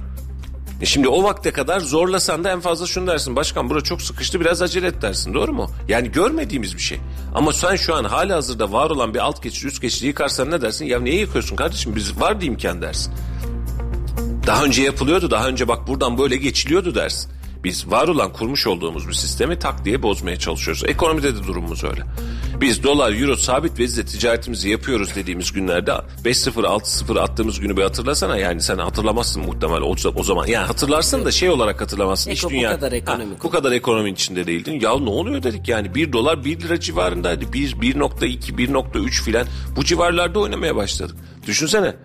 Yani benim o zaman 10 bin dolarlık bir ödemem vardı. Meriç'im çok çok iyi hatırlıyorum. Ee, 1.8'e çıktı o ara dönemde. Hani benim başladığım ve ya ne yapacağız biz filan diyordu. 1.8. 1.5, 1.4, 1.3 bu civarlarda oynayan bir dolar kuru vardı. Şu an bir bakıyorsun. Kaç 1.1? 16.7 şu dakika itibariyle. Bir ortamda oturuyoruz. Hiç topa da girmedim. Ülkenin neresine gidersek gidelim zaten siyaset konuşuluyor. Normal konuşuyoruz. Kendi arkadaşlarımızla muhabbet ediyoruz. Arkadan bir amca. Bizi görüyor ama bizim hakkımızda hiçbir fikri yok. Genciz ya ona göre. Evet. Başladı siyasetten giriyor oradan yapıyor kendince konuşuyor. En son bize doğru döndü. Siz dedi gençsiniz dedi bilmezsiniz dedi.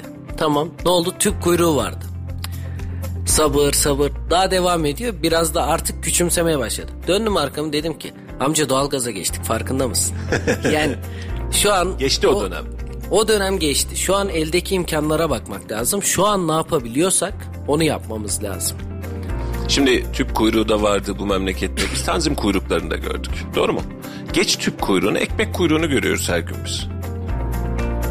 Görmüyor muyuz? Belediye ekmeklerinin her gün kuyruğunu görüyoruz. Kuyruk mu? Kuyruk istiyorsan kuyruk. Ve o kuyruğa girip de o saatte almazsan bir daha o ekmeği o fiyat alamıyorsun.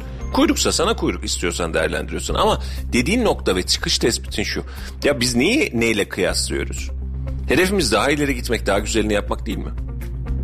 Böyle yapalım. Daha ileri gidelim. Daha güzelini yapalım. Daha tatlısını yapalım. Yani gençlere daha güzel bir gelecek bırakalım. Gençler siz bilmezsiniz bu vardı. Ya gençler bunları bilmeyin zaten. Bakın elinizde bunlar var. Ekonomik olarak rahatladınız, refaha erdiniz, dünyaya kafa tutuyorsunuz, eğitim sisteminiz coştu. Türkiye'de düşünsene üniversitelerden çıkan öğrencileri yurt dışı kapıda bekliyor, çalıştırmam lazım, bunlarla çalışma. Müthiş zekalar çıkıyor. Çok özür diliyorum, çok özür dileyerek söylüyorum. Türk milleti geri zekalı değil ki. Türk milleti zaten zeki. Türk milleti zaten çalışkan. Çalışkan olmasak ölürüz biz yiyecek ekmek bulamayız Melih. Ya diyecektim şimdi hep söylüyoruz ya gençlere emanet gelecek. O zaman sen gençtin sen bir şey yapamamışsın amca sende bir sıkıntı var diyecek. Senden bize bu kaldı o zaman. Şimdi mesela şöyle bakılıyor iş. Ya işte bir ya millet de birazcık elense yapıyor. Kurban olduğum yapmayın. 25 yaşındaki çocuklar iş yeri sahibi olabiliyor bu ülkede. Oluyor mu? Oluyor. 20 yaşında, 30 yaşında, 40 yaşındaki, 50 yaşındaki insanlar saatin 6'sında 7'sinde işe geliyor. Biz Melih'le yayını ilk başta planlıyoruz. 7'den mi başlayalım, 6'dan mı başlayalım, 8'den mi başlasak bir taraftan da kendimize kıyamıyoruz tabii. Yani bu mümkünse geç başlasak diye Melih'le e, yolumuzun üstü beraber geliyoruz. Aynı araçta geliyoruz. Melih aldık geliyoruz. O zaman Hüseyin de vardı. Ne dedik hatırlıyorsun ama bak bizim müşteriler gidiyor. Müşteri derken sizi kastediyoruz sevgili dinleyiciler. Affınıza sığınarak. Yani insanlar saatin 6'sında 7'sinde yola çıkıyor, işe gidiyor.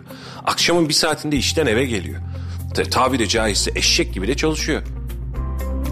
Hepimiz çalışıyoruz. Hani çalışkan olmayan yani şunu dersen anlarım. Yani kardeşim sen işe girmiyorsun. Çalışmıyorsun. Emek de sarf etmiyorsun. Açım diye bağırıyorsun. Bağırma kardeşim. Vallahi haklısın. Sonuna kadar haklısın. Şimdi bazı gençlerde bazı orta yaşlarda aynısını yapıyorum. İşte geçtiğimiz gün personel ilanı vardı. Ee, abi ben şuradan e, işte atıyorum 1000 lira 1500 lira para alıyorum. Gel kardeşim asgari ücretin sigortan yemeğin vesaire bak bunların hepsi var. Tablo bu. Tamam abi ben başlıyorum diyor. Bir bakıyorsun gelmiyor. Ya niye gelmiyorsun? Halil Bey o gün bir tanesi çevirmiş. Halil Bey anlattı bana. Kısacık anlatayım. Belki Halil de dinliyordur şu dakika itibariyle. Geçen sene bir, bir şekilde tanışmışız biz bu çocukla. Ben de tanışmışım hatırlamıyorum bile. Dedi ki yolda karşılaştım. Abi çok kötüyüm. Ne iş olsa yaparım. Bana buna buna buna ihtiyaç var. Anladın mı? Hani çalışabilir miyim? Halil Bey geldi dedi ki ya Mustafa Bey dedi personel arıyor muyuz hala? Arıyoruz. Arıyoruz buyursun. Gelsin kardeşim dedim. Sabah dedi dokuz buçukta dedim ki e, dokuz o gün de toplantım vardı erken çıkmıştım hatırlıyorsun. Toplantım var. Onda ben gelebilirim. Dokuz buçukta sen arkadaşım misafir et bir yarım saat çay kahve ikram et. Ben de onda yetişeyim madem sözünü vermişsin. Tamam görüşelim derim. Diyorum ki tamam bir arkadaşı da buradan alacağız çünkü. Hani düşünsene ya yolda çeviriyorsun abi ekmeğe aşağı ihtiyacım var diyorsun. Ben şunu yaparım şu becerim var şunları yapabilirim ben bu işi çok istiyorum diyorsun. Ertesi gün gelen yok. Halil Bey'e dün sordum var mı arayan soran dedim. Dört gün oldu bak bunun üzerine hala arayan soran yok. Şimdi bu insanlardan bahsediyorsak açız diyenlerden bir itirazım yok. Şimdi Melih'ciğim asgari ücret alıyor 5 bin lira alıyor 6 bin lira alıyor hiç fark etmez. Bu senin özelinde de geçerli. Yani uzak bir yere gitmemize gerek. Çalışıyor musun kardeşim? Çalışıyoruz. Karşılığında bir bedel alıyor musun maaş alıyor musun? Alıyorsun. Standardın ya da yani piyasa standardı normunda mı? Evet. Geçinebiliyor musun? Para biriktirebiliyor musun? Ev almaya, araba almaya niyetlenebiliyor musun? Bak mesele buraya dönüyor. Şimdi ondan sonra dönüyorlar diyorlar ki efendim Türk milleti çalışsın daha ne yapsın? Eve hiç mi gitmeyelim? Uyumayalım mı? Yani beklediğimiz tablo, bizim beklediğimiz şey çalışan, üreten ve zeki Türk gençliğinin ve Türk insanının daha müreffeh bir hayat yaşamasıdır. Başka ne isteyebiliriz ki? Şunu derseniz anlarım. Ya kardeşim Türk milleti çalışmıyor. Fiesta'ya, siesta'ya, futbola doymuş. Sabah çıkıyor, öğlenleyin uyuyor. Akşamleyin saat 3'te işi bırakıyor, evine dönüyor. Akşam affedersiniz rakı masasını kuruyor, hiç kimsenin umurunda değil. Böyle bir Türkiye düşün. Ondan sonra da açız diye bağırıyorlar. Derseniz dediğinize hak, hak veriyoruz. Ben şunu söylüyorum. Bir insana bir insandan bir şey isteyebilmek için öncelikle o insana fırsat vermeniz gerekiyor. Siz ne kadar fırsatına hazırlar, altyapısını hazırlarsanız o insandan bir şey isteyebilirsiniz, bir şey bekleyebilirsiniz. Şimdi gençler için de aynı şey geçerli. Siz bu insanlara fırsat veriyorsanız, diyorsanız ki şartlarım bunlar, bunları yapıyorsun. Beklediğin şeyi alamıyorsan bir sıkıntı vardır. Ama gençler üzerinde de geçerli. Adam üniversite mezunu olmuş, 4 yılını okumuş, çabalamış, bitirmiş ve bir şeyler yapmak istiyor. O fırsatı gençlere vermiyorsunuz. E bundan sonraki dönemde bu ülke kime emanet olacak? Gençliğe emanet olacak. Siz bu gençlikten bir şey bekleyebilmek için gençleri şimdiden yetiştirmek zorundasınız. O fırsatları vermek zorundasınız. Eğer bu fırsatları veremiyorsanız en büyük hata bizdedir. Meriç'im e, sen özelinde ve diğer arkadaşlarımıza da dinleyen arkadaşlarımıza da aynısını söyleyeceğim. Bu memlekette gününüzü kurtarma şansınız yok. Ama mümkünse ve yapabiliyorsanız lütfen geleceği sizler kurtarın. Yani çünkü biz üreten, tüketen, zeki bir toplumuz. Bakın bunu net söylüyorum. Ben reklamcılıktan gelme bir insanım. Dünyanın en iyi reklamcıları, en iyi reklamcıları Türklerden ve Ruslardan çıkar. Çalışkandır, sivri zekadır, farklı düşünür. Algoritmik düşünmez. Farklı düşünür. İnovasyona çok çok daha rahattır. Zeki insanlardır Türk insanları. Hani gidip de başka birine heveslenebileceğiniz bir durum yok. Mesela Alman'a heveslenecekseniz disiplinle heveslenirsiniz. Yani çok disiplinli çalışır, çok planlıdır filan diye heveslenebilirsiniz. Ama bir Amerikalıya, bir İngiliz'e heveslenebileceğiniz format çok fazla değildir. Yani İngilizler kendini asil zanneden işte atıyorum Amerikalılar kendini birazcık daha şımarık formatlayan bir gruptur ve gerçekten eğlence kültürleri var bu insanların. Yani çalışmak bir tarafa ben ne için yaşıyorum kardeşim der çekilir. Türk insanı öyle bir insan değil. Türk gençliği de öyle bir gençlik değil. Çalışmayan insanlardan, çalışmak istemeyen insanlardan bahsetmiyorum. Elense yapan insanlardan bahsetmiyorum. Onu bir şekilde toplum kendi içerisinde eliyor. Organize sanayi bölgesinde ya da şu dakika itibariyle işe giden yüz binlerce insan var bu şehirde. İşe gidiyor. Gidin OSB'ye. Sabah 8'de giriyor bu adam işe. Akşam saat 5'e kadar 6'ya kadar gerektiğinde mesaisine kadar. Hiç durmadan non-stop çalışıyor mu? Çalışıyor. Hadi çalışmasını da göreyim. Hadi else yapsın da göreyim. Hadi göreyim. Oradaki ustabaşı onu ne hale getiriyor? İhtarı veriyor mu vermiyor mu? Sen çalışmıyorsun öyle mi? Ve duracaksın burada maaş alacaksın. Var mı böyle bir dünya yok. Peki bu insanlar çalışırken niye tok değil? Bu insanlar çalışırken niye kaygılı? Bu insanlar bu kadar akıllıyken niye bu kadar darmadağınık? Bunu sistemsel olarak çözmesi gereken ne yazık ki toplumun kendi içi. Bak herkes şunu bekliyor. Siyasetçi bunu çözsün. İşte devlet hükümet bunu çözsün. Hükümet kim kardeşim? Hükümet sensin benim. Oyu veren kim? Sen ben. Kim Senin veriyor? seçtiğin insanlar. Bu kadar. Karşımıza çıkacak reaksiyonlara, toplumsal reaksiyonlara karşı dik durmayı başarabilecek olursak bu işi yapabileceğiz. Şuradan bir tane dinozoru karşımıza milletvekili adayı diye çıkarttıklarında biz o zaman o partiye ya da o sisteme, o teşkilata diyeceğiz ki kardeşim senin seçtiğin bu adam benim hakkımı savunamaz. Eğer bu adam listendeyse ben sana oy vermiyorum diyebileceğiz gerekirse. Demeyeceğiz mi? Dışarıdan bir adama yatıracaksın, getireceksin ben milletvekili diye. Seni seviyorum diye ben sana oy vereceğim. Peki kaç yıl geçmiş aradan? Hala bana lay lay lam goy goy yapacak. Var mı böyle bir dünya? Bak bu şehirdeki milletvekillerini herkes görüyor kimin ne yaptığını. Birileri sadece eleştirebilmek için var. Çünkü muhalefet kabul. Bak buna da kabul. Yani muhalefetsin ve eleştirirsin. Peki algı olarak olgu olarak sen ne yaptın? Ne koyabiliyorsun ortaya? Geçtik bunu ya. Kendi parti içerisinde ne yapabilmişsin? Partinin içi darmadan. Sen kendi partinin içerisinde darmadağın etmişsin. Çıkıyorsun öbür tarafa diyorsun ki efendim hükümet de böyle yapıyor aslında bunlar böyle. Ya sen kapının önünü temizleyememişsin ki bana laf anlatıyorsun. Sen aklı başında bir adam olsan teşkilatını toparlarsın. Sen teşkilatını toparlarsan teşkilatın ayağa kalkar. Muhalefet yaptığının kitlesel bir tepkisi olur. Bir sonraki seçim için bir umudun olur. Sen bunu dahi yapamamışsın ama car car her şerden her kafadan ötüyorsun. Sistem kazanabilecek bir format üzerine kuruluyor. Yani sen bir şey yapıyorsun tamam mesela biz şu an radyo yayını yapıyoruz ne kadar güzel konuşuyorsunuz teşekkür ediyoruz sağ olun ama yayın gitmiyor. E demek ki bir sıkıntı var. Doğru mu? Biz burada şu an 10 konukla beraber yayın yapalım Meriç'im. Gümbür gümbür yayın yapalım, ülkeyi sarsacak yayın yapalım ama vericiyi açmayı unutmuşuz. Var mı böyle bir dünya? O zaman derler ki sen bu işi yapamıyorsun derler. Yaptığının bir anlamı yok. Sen yüreği çok düzgün bir adam olabilirsin. Ama iyiler cennete gitsin bize iş yapacak adam lazım. Özünde herkes iyi. Şimdi sen bunu yapamamışsın ama bu adam yeniden benim karşıma milletvekili olarak yarın gelecek ve ben buna ağzımı açıp tepki vermememi bekliyorlar. Ondan sonra kardeşlerim diyor ya abi sizin dil sivri vallahi sivriyiz kardeşim benim zoruma gidiyor. Ben muhalefete de aynısını söylüyorum. Bakın muhalefetin her biriyle görüşmüşlüğümüz var. Doğru düzgün bir muhalefet şehrin ülkenin kurtuluşu demektir. Lütfen ayakta durun yok. Ondan sonra döneceğiz iktidara söyleyeceğiz. Ya ben kimim tek başıma bu işi çözeyim? İktidara döndüğümüz zamanda da kardeşlerim gidiyor teşkilatta abi bizim parti filan tamam kardeşim senin partin. Benim öyle bir partisel duruşum yok. Bana her parti eşit mesafede. Tamam senin partin problem yok. Benim karşımda dinozorun ne işi var? Benim karşımda benim derdimden haberi olmayan adamın ne işi var? Var mı böyle bir dünya? Ya düşünsene bir adam geliyor e, Meriç'im.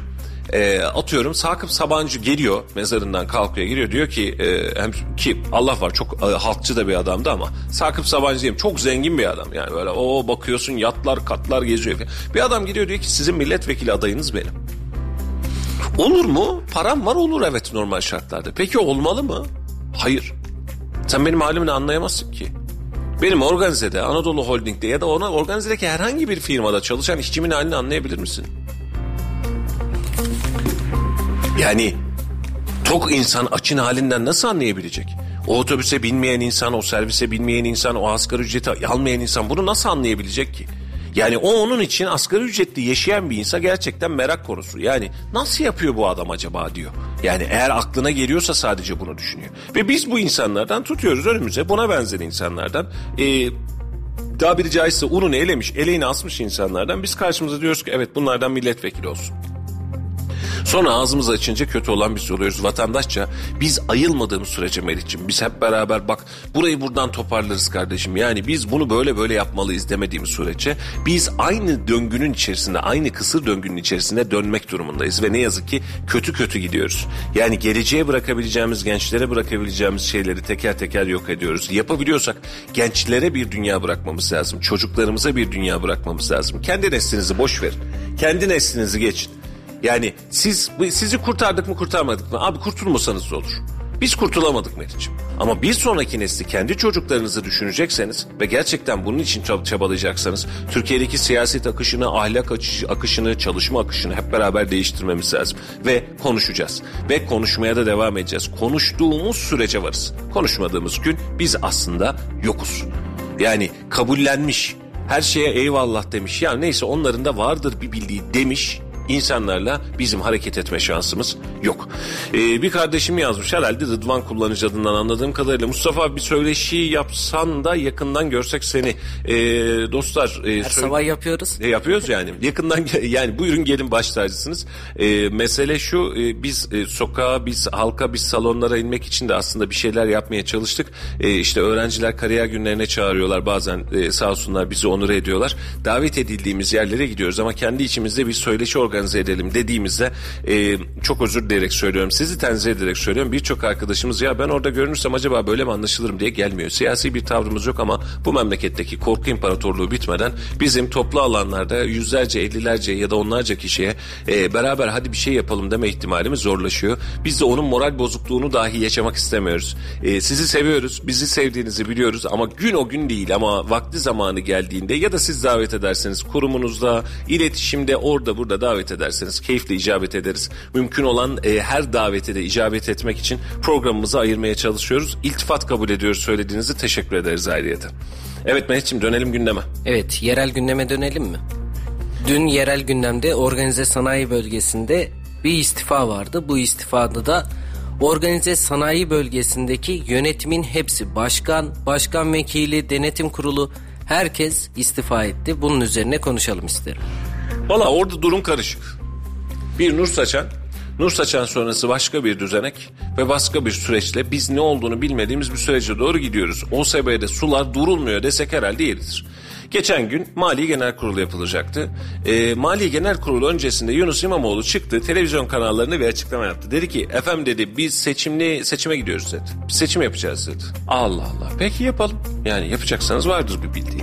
Ben dedim ki Allah var herhalde dedim Yunus Bey e, Tahir Nur Saçan bir kez daha gelmesin kıvamıyla ya da hazır gitmişken biz bu işi toparlayalım kıvamıyla görev sırasında uzatmak istiyor. Tamam ben seçildim ama seçilmedim vekaleten geldim. Hani neredeyse hani yönetimden geldim.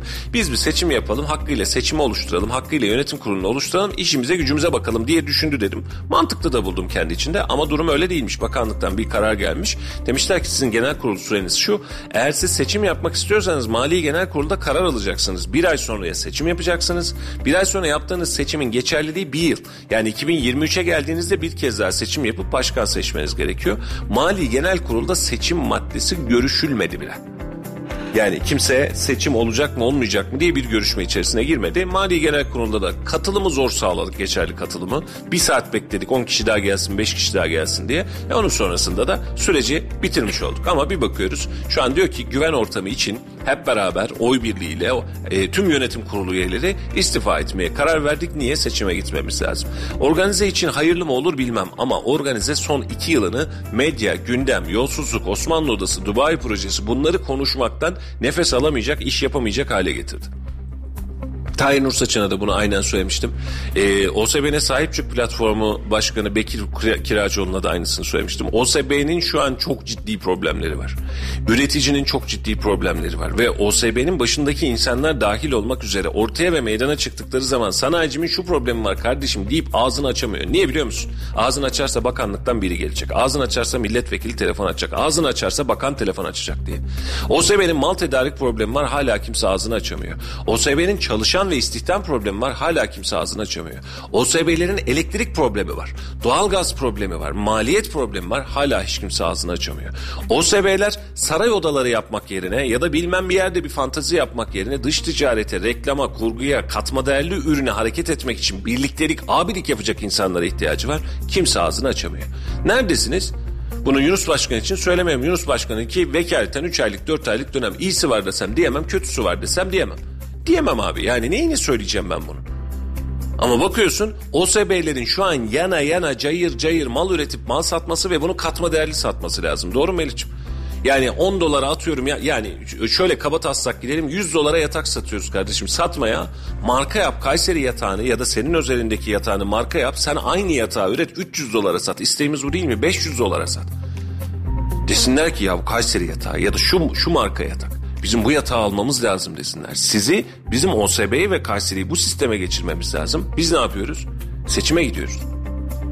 Bir sonraki yapılacak seçimde bu insanlar yine aday mı? Evet aday. Ne değişecek? Yunus İmamoğlu geldi. Murat Yibur geldi. Tahir Nur Saçan geldi. Kim gelirse gelsin. Hangisi geliyorsa gelsin. Geldi. Peki ne değişecek? Nitelikli, dişe dokunur, ete dokunur bir proje mi üretecekler bize? OSB'deki fabrikalarımız daha fazla üretip daha fazla yer mi açacaklar? Yani OSB'de yönetim değişirse 5000 kişi fazladan istihdam mı olacak?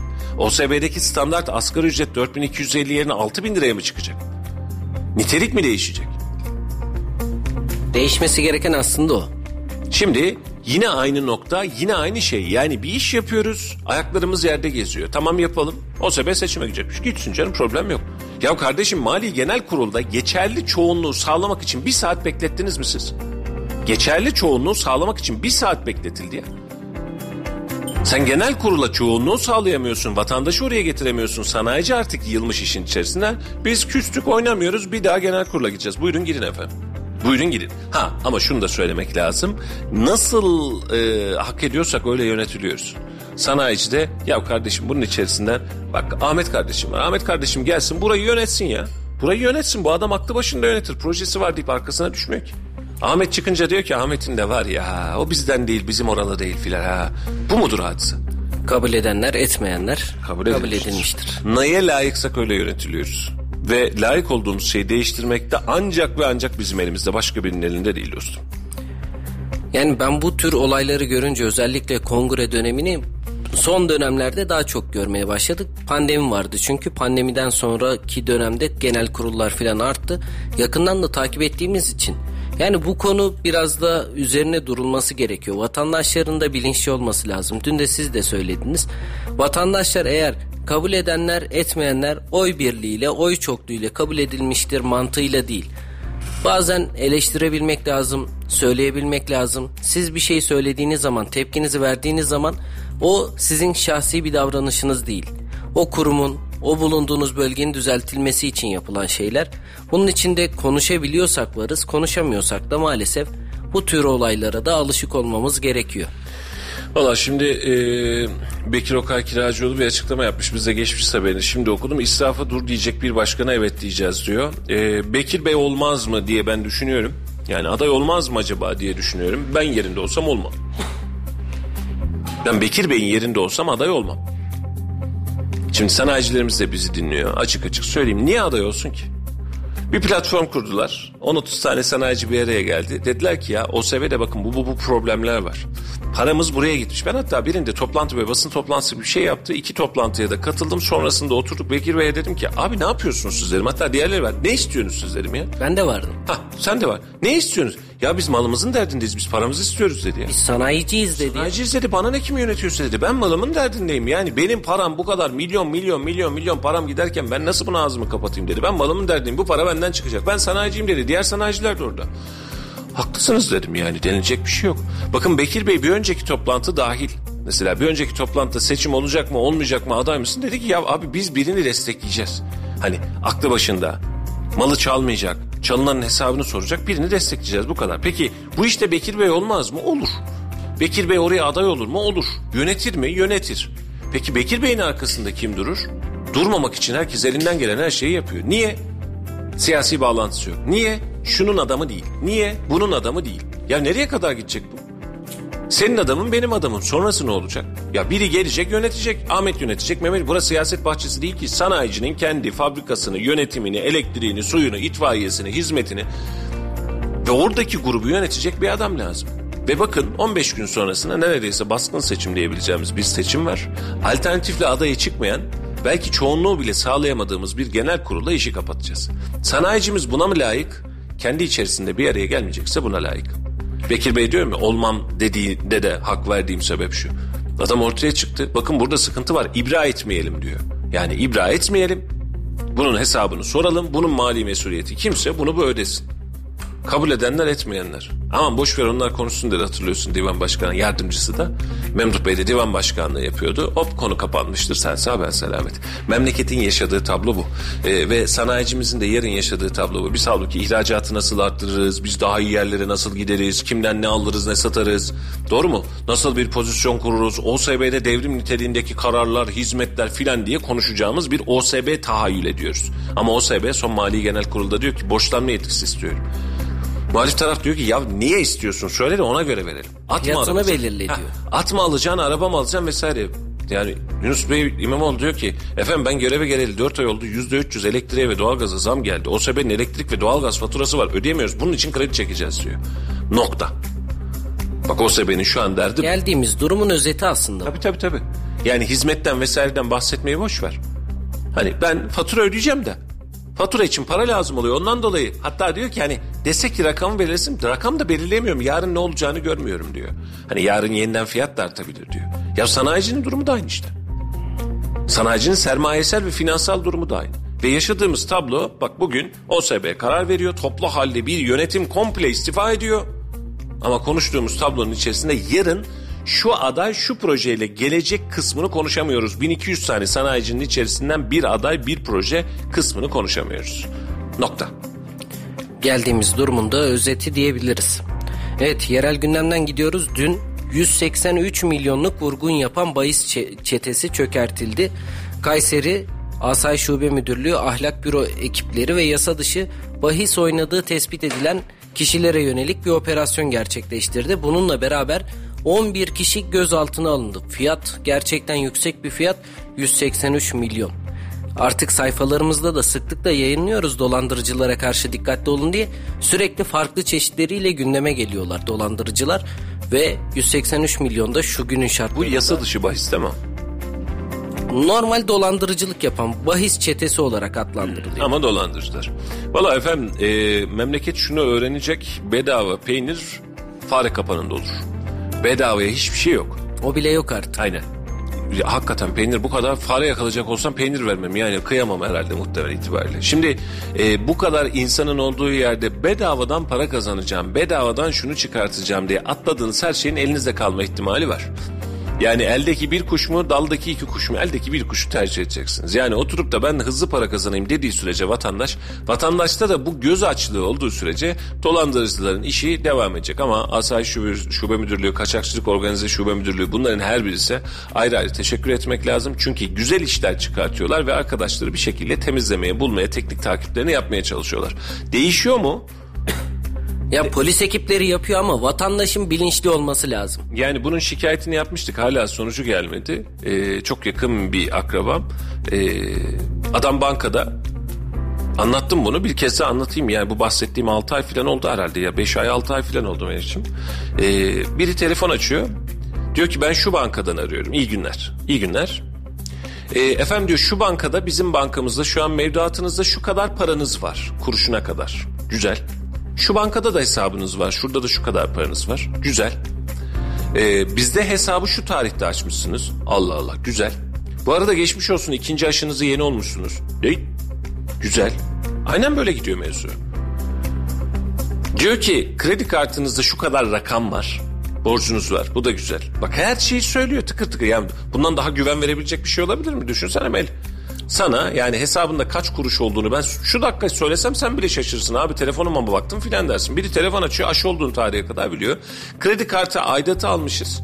Ee, birazdan size bir şifre gelecek onu gönderirseniz e, bankaya gidip kredi aidatınız şifresi kesebilirsiniz. Yaşlı başlı adam akıllı telefonu bile yok. Bu şahsın internet şubesi açık.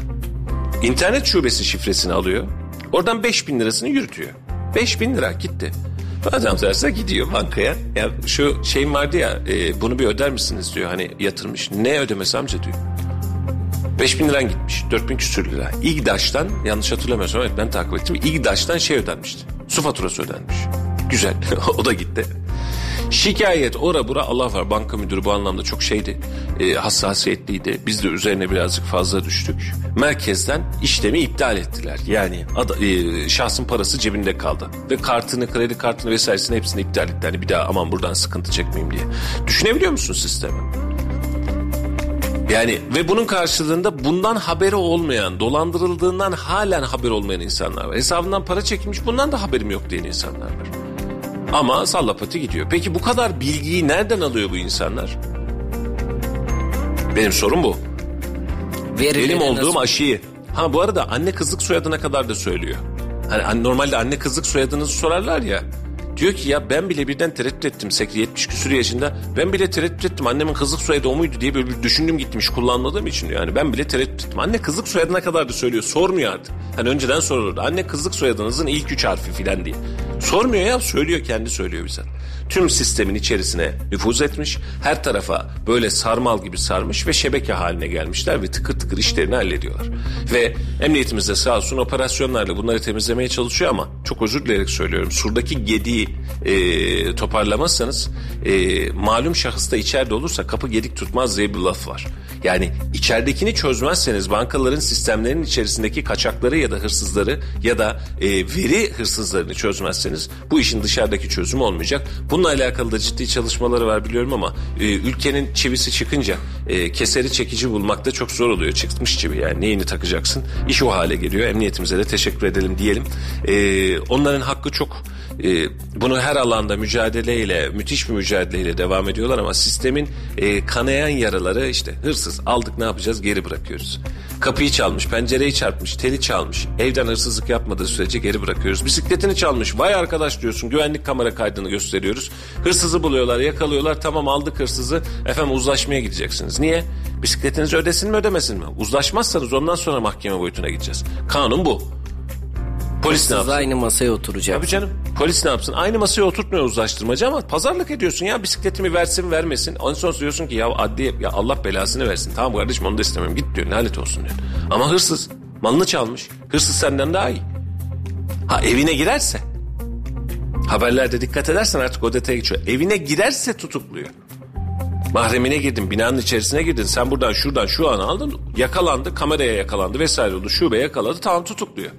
Kapının önünden bisikleti çaldı, binanın kapısını çaldı, kömürü çaldı, odunu çaldı, saksıyı çaldı. Uzlaştırmacıya gidiyorsun. Kanun bu olursa Polis kardeşlerimiz sabahtan akşama kadar isterse hırsız av yapsın. Kendileriyle konuşuyoruz, kendileri de şikayet ediyor. Ne yapayım ki abi ben diyor. Gidiyoruz topluyoruz tamam toplum da bunu istiyor. Tamam gidiyoruz topluyoruz gidiyoruz. topluyoruz. Mal nerede mal gitmiş. Mahkemeye götürüyorsun. Adliyeye giriyor. Senden önce çıkıyor tabiri caizse. Tamam. Mahkeme uzlaştırmacıya atıyor. Tutuklayacak yerimiz bile yok zaten cezaevlerinde. Uzlaştırmacıya götürüyor. E bekle de görsün gününü. Tablo bu. Polis ekipleri, jandarma ekipleri özellikle bu alanda çalışmalarını sürdürüyor. Ellerine, emeklerine sağlık ama toplum olarak bizim bilinçli olmamız lazım. Farklı farklı mesajlar geliyor. Abi işte Muğla'da şu köyde amcamlar var benim. Sarı sarı liralar bulmuş. Sarı sarı bir şeyler var. E bunu halletmemiz lazım. Aklıma da sen geldin. Hala bu mesaj dolanıyor. Şimdi Biz vatandaş- belki onlarca yüzlerce kez paylaştık. Evet. Ee, vatandaş bunun efkarı umumiyesine dönecek. Yavaştan yeni de toparlayalım. Ee, bir cugara yakacak ama yakamayacak. Ee, bugün itibariyle ÖTV'sine zam geldi. Akşama mı acaba diyecek rakının da ÖTV'sine zam gelmiş. Hepimize geçmiş olsun. Toparlayalım. Şöyle toparlayalım. Ee, memleketin hali konuştukça bitmiyor. Ee, bizim de haftanın son günü az böyle nefeslenelim. Dün maç sonrasında da hafta sonunda güzel bir dinlenelim Meriç'im. Hafta başında oho yapacak daha çok işimiz var. Ee, ama e, süreç itibariyle biz konuşmaya siz destekledikçe sizin varlığınızı hissettikçe biz de burada olmaya devam edeceğiz. E, sosyal medya hesaplarımız hesaplarımızdan Radyo Radar 918 sosyal medya hesaplarımız. Bizi takip etmeyi ihmal etmeyin. Ee, Karasal'da 91.8 radyo frekansından size ulaşıyoruz. İnternet üzerinden radyoradar.com'dan size ulaşıyoruz. Ee, yetmiyor. E, Kayseri Radar'dan ulaşıyoruz. Yetmiyor. Instagram ve Facebook'tan canlı yayınlarda ulaşıyoruz. Daha ne yapacağız sizin için? Ee, siz de sağ olasınız. Bizi dinliyorsunuz. Çok teşekkür ediyoruz ilginiz ve alakanız için. Ee, hafta başında yeniden pazartesi gün yeniden Allah'tan mani çıkmazsa daha hayırlı haberlerle hepinizle görüşmek üzere diyorum. Meriç'im son sözlerim varsa böyle sen güzel gidiyordun ama kapatmamıza vakit gelmiş bakma öyle. Son Haftanın son varsa gününden alalım. sizlere seslendik. Hafta içi her gün 7 ile 9 arasında sizlerle beraber oluyoruz. Sizlerin dinlemesi, bize mesajlarınız bize güç kuvvet veriyor. Hepinizin eline emeğine sağlık diyelim. Hayırlı, bereketli, huzurlu bir cuma geçirmeniz dileğiyle hafta başında inşallah güzel haberlerle sizlere ulaşırız diyelim. Hayırlı cumalar, hoşçakalın. Teşekkür ediyoruz Mehmetciğim. Efendim e, cuma kısmını ben de unutmuştum. Ben de hayırlı cumalar diliyorum. Pazartesi yeniden birlikte olacağız. Kendinize iyi bakın. Hoşçakalın.